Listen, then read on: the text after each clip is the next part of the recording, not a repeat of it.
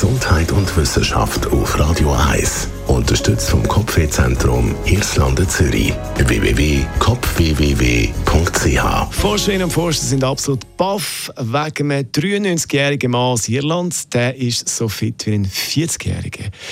Bei diesen sensationellen Fitnesswerten ist natürlich klar, da hat man wissen, warum ist der Mann so fit? Warum hat er einen Körper wie ein 40-Jähriger und das mit 93? Und es ist so. Der Richard Morgan, so heißt der 93-jährige Rentner, hat mit 73, also vor 20 Jahren, angefangen mit dem Training mit dem Rudergerät, ja, 40 Minuten pro Tag, zwei bis dreimal in der Woche, bis eben seine Muskeln müde sind. Dazu hat er ein bisschen mehr Protein zu sich genommen als die empfohlene Tagesdosis, die es so gibt.